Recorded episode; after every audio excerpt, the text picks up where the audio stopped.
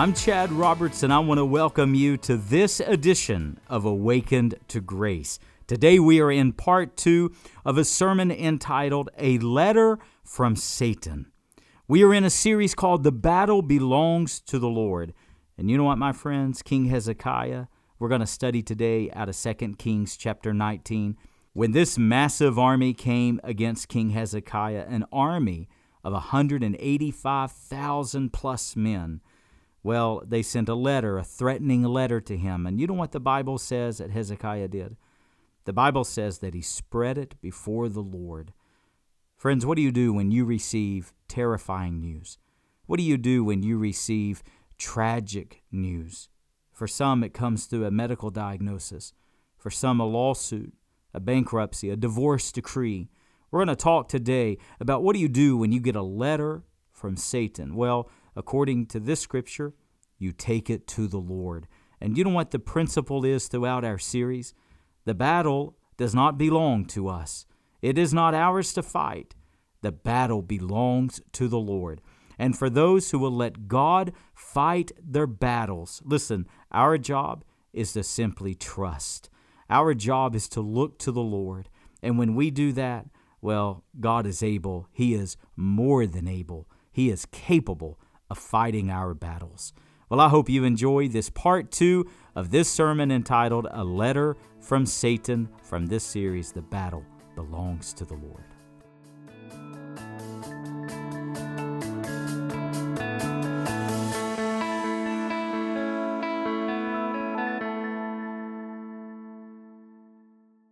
So, how do we handle the enemy? How do we handle such threats? How do we handle such attacks? Verse 36. Do you know what Israel did? The Bible says that the men of Judah were silent and they did not answer him a word. Taking notes, write this down. Here's the principle when Satan comes against you, have nothing to do with him. Jesus is our example. How did he handle Satan in the wilderness in Matthew 4? Did Jesus converse with Satan? Did he argue? Did he try to get logical? Did he get analytical? No. How did Jesus handle Satan? He spoke the word at him. And short of that, he never said another word to him. All he said is, It is written. And then he spoke the word. Praise God. Amen? Amen? And you don't need to argue with the enemy. You don't need to argue with other people. You don't need to analyze and you don't need to get all logical and you don't need to figure out all the angles. You don't need to figure out the solution. No, do you know how you handle yourself? Oh, I'm so glad you asked. I'll show you. Go to chapter 19. Did I make it through 18? Did I get all the scriptures right? All right, all right. If I get off, you throw something at me. I need a little shocker up here where if I get it wrong, it just Shocks me a little, right? With a metal podium, I guess that would work.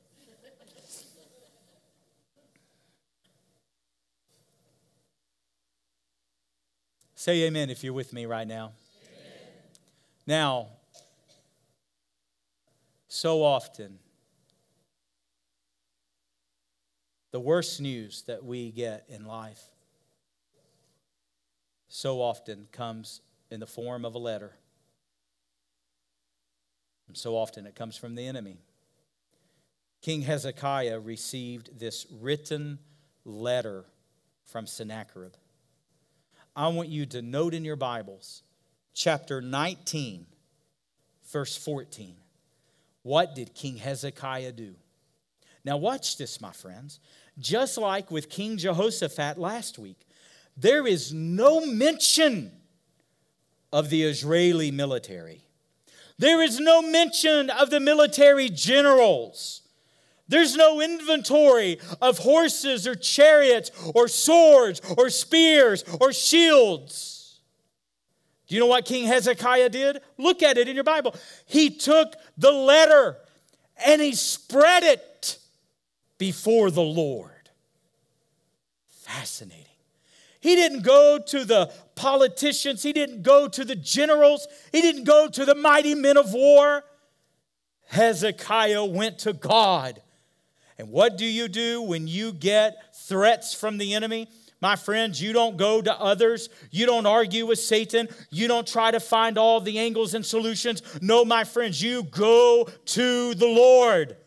And when you get it deep in your soul, the battle belongs to God. He will be the first one you go to and the only one you go to.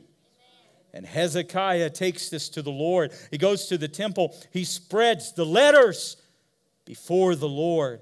Let me tell you, you've gotten a bad letter, you've gotten a medical diagnosis, you've gotten a divorce decree, you've gotten a lawsuit, you've gotten a pink slip from your job, and you're jobless right now. You've gotten a bankruptcy or a summons to court. Let me tell you what to do with that letter. Spread it before the Lord. Amen. Bring it before God. And watch how Hezekiah prays. People ask me from time to time, they say, Pastor Chad, how can I learn to pray? You know what the answer always is? Pray the prayers of the Bible. You'll learn how to pray when you pray Bible prayers.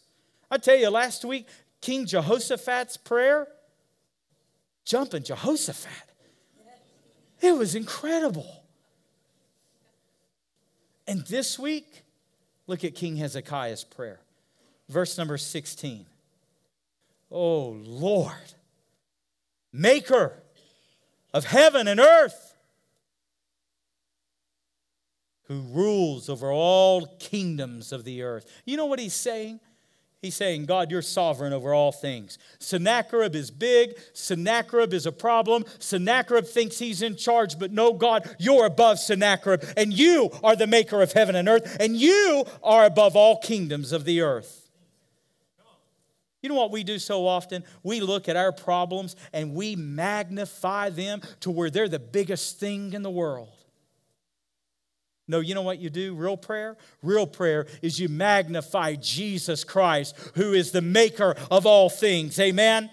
He made all things. He spoke all things in Colossians 1, and through him, all things hold together. You go to Jesus with it. He's above it all. Friends, the winds and waves still recognize his voice. Amen and you go to God and you magnify God. And when you magnify God, then your problems are in the right perspective because God is above it all. The kingdoms, listen, God reigns over them. And then look what he says incline your ear. Ooh. Incline your ear. That means to bend.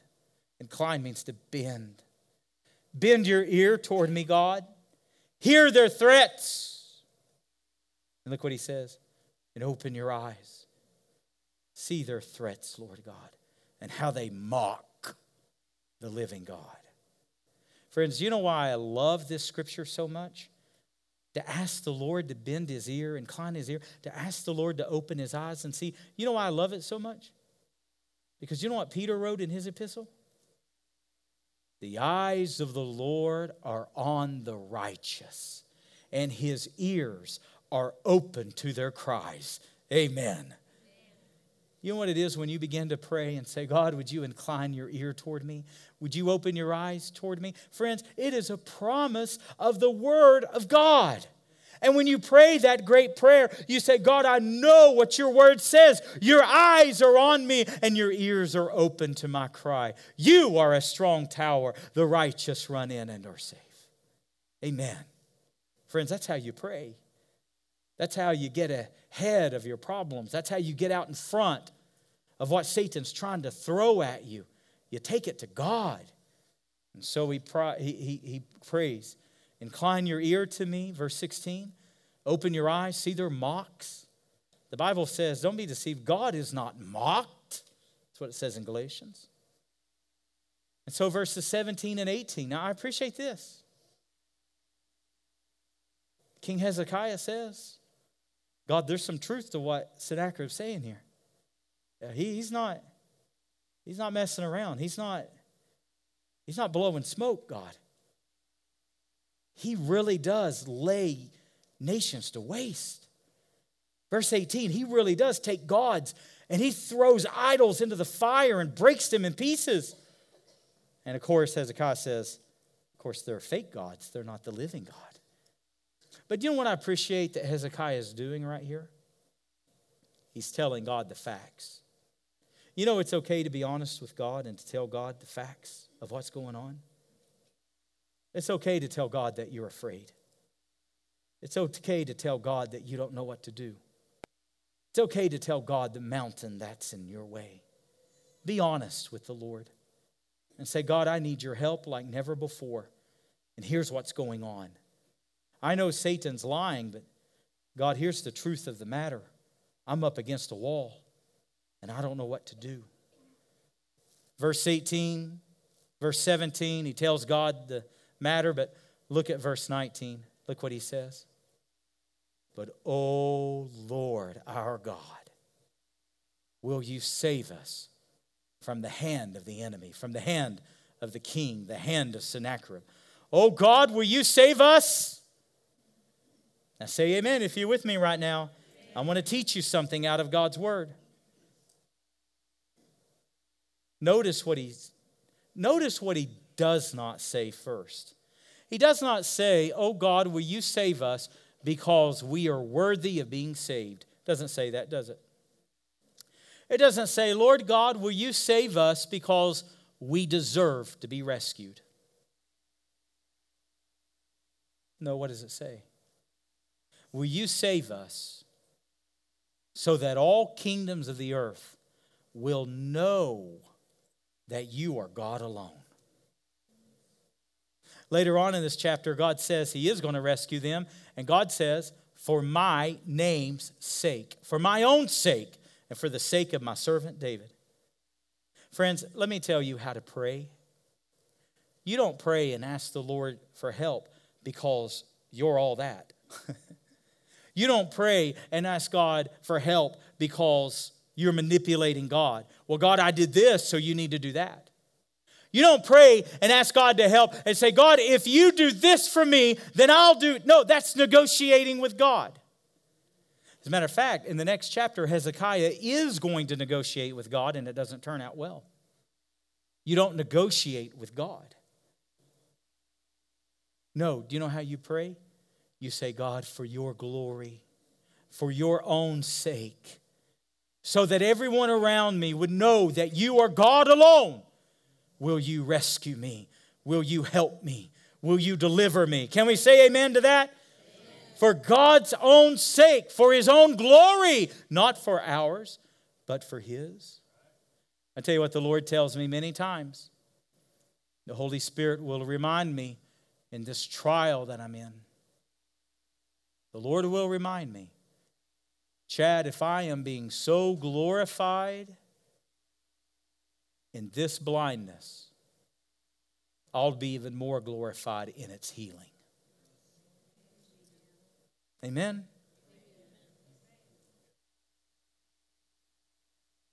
And it's my prayer that everybody who knows me, who knows my story, everyone who will ever meet me, will know that God is God alone. Amen. So, what verse am I in? Um, oh, you're not following along, are you? You're letting me do all the work. 19. Verse 19. God save us. For what purpose? That all kingdoms of the earth will know that you are God alone. Friends, do you live your life in such a way that people see the lordship of Jesus in you. They see the glory of God in you. Whatever things you suffer, whatever trials you face, whatever fire you walk through, do they see Jesus in you? Live your life in a way that everyone who knows you, everybody that works with you, all of your neighbors, all your social media friends, whatever, that everybody who knows you will know that God is God alone. Verse 27, in verse In verse 16, we see Hezekiah's prayer. In verse 27, we see God's response. The prophet Isaiah tells Hezekiah, The Lord has heard your prayer and he's answered. And he tells Hezekiah that King Sennacherib is going to die by the sword. But I want you to look at what God says. you know what God says about the enemy? Boy, didn't you enjoy that song, Raise a Hallelujah, this morning? Oh, raise a hallelujah. Amen. In the midst of my enemy, in the midst of the unbelief, in the midst of the mystery, my weapon is worship. Amen. Oof. Boy, I sang that with all my heart this morning. And look what God says about the enemy. God says in verse 27, I know his uprising and I know his downsettings. Let me tell you, God knows everything about our enemy. God knows what he's doing. God knows his next move. God knows what he's going to try to do. And let me tell you, God is well ahead of the curve. Nothing shocks the Lord, nothing takes him by surprise. Verse 28, what does he say? God says, I am going to put a hook in his nose. Oh, don't you love that? How humiliating to the enemy. I'm going to put a hook in his nose and a bit in his mouth. Don't you dare tell me God's not sovereign. Don't you dare tell me God's powerless. See, they tried to say in chapter 18, God is not able to deliver you out of our hands. They're saying, no, God is powerless. God says, oh, no, no. Here's what I'm going to do I'm going to put a hook in your nose, I'm going to put a bit in your mouth, and I'm going to turn you, and the same way you came is the same way you're going to go home. What a mighty word from the Lord. Amen? A hook in his nose. Hallelujah. Whew, and a bit in it. You're talking about embarrassing. You're talking about humiliating. And what did Jesus Christ do on the cross? Colossians 2, verses 14 and 15. He humiliated, he stripped Satan and his kingdom. He stripped them, he humiliated them, he stripped them of all power. Amen. And may the Lord do it in our lives. Hallelujah. And so, God steps in. God says, No, this isn't going to stand. Verses 30 to 35 of chapter 19. Here's what God says God says, I declare. Let me tell you, when God decrees a thing, when God declares a thing, you better know it's going to happen. Amen? You can take it to the bank, you can cash in on it. God will perform His word. God will do what He says He is going to do. And you know what he says is going to happen? Sennacherib is going to die by the sword. And God says, I declare he will not enter Jerusalem. God says, I'm going to fight for it. I'm going to defend it. And listen what God says not one arrow will be shot from the bow toward Jerusalem.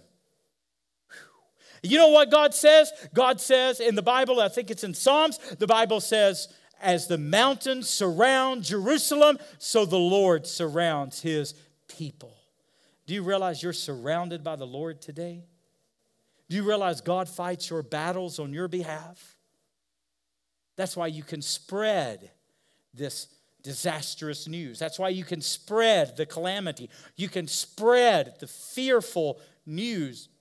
You can spread it before the Lord. Verse number 35 this is where I'm going to close. You still with me? Say amen if you're still with me. Amen. In December, we're going to study angels. And you know, people really, they got the wrong view of angels. People, you know, uh, culture shows us images of angels, and half of us think we know what angels look like because of culture, and we think it's these cute, uh, puffy, uh, little baby looking things little angel dust just falls off their wings. And they're so cute and cuddly. No, that's not the Bible view of an angel. We're going to learn in the month of December. I'm going to try, I'll tell you everything I know about angels. But let me tell you what the Bible says they are messengers of God Almighty. An angel is nothing to mess with. They are ministers of flame. The Bible says they have swords of fire. You remember what happened to King Herod in Acts chapter 12? When he glorified himself and didn't give glory to God, the Bible says that an angel of the Lord struck him down. Angels are nothing to mess with. And so, verse 35, God says, I declare it. This army's not going to stand. You're not going to pick on my kids. I'm doing the Chad translation right now. You're not going to pick on my kids. Amen? Amen? God's people are not going to be bullied. God's people aren't going to be pushed around. God's people are not going to be threatened. God says, I'll step in, I'll intervene. And look at verse 35. That night, an angel of the Lord, we're talking one angel, church, an angel of the Lord struck down 185,000 men in one night. Can you fathom that? In one night, the angel of God struck them down. And you know what? The battle was won before the battle ever began. Amen. Because the battle belongs to the Lord and not to you and not to King Hezekiah, but to God. Let's close our eyes right now. Let's bow our heads. You say, Chad, what happened to Sennacherib? Oh, exactly what God said. When 185,000 men of his army were killed by the angel of the Lord, he tucked tail and ran home. And you know what happened? Verse 36 he went to Nineveh. God put a hook in his nose and a bit in his mouth and turned him back, sent him the same way he came. Verse 37 his sons came in while he was worshiping his false God, and they killed him with the sword. They assassinated him. He was murdered. Friends, let me remind you with your heads bowed and your eyes closed. May I remind you this morning the same God that fought for his people, the remnant, the same God that dispatched his angel to strike down an entire army is the same God today that says he encamps his angels about all those who fear the Lord. Woo.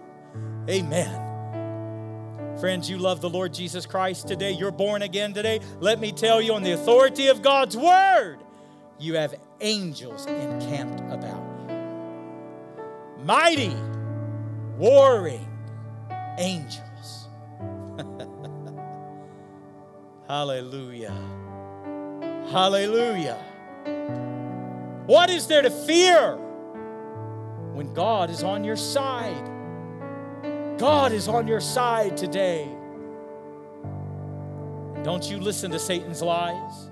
Don't you let him tell you God's not trustworthy.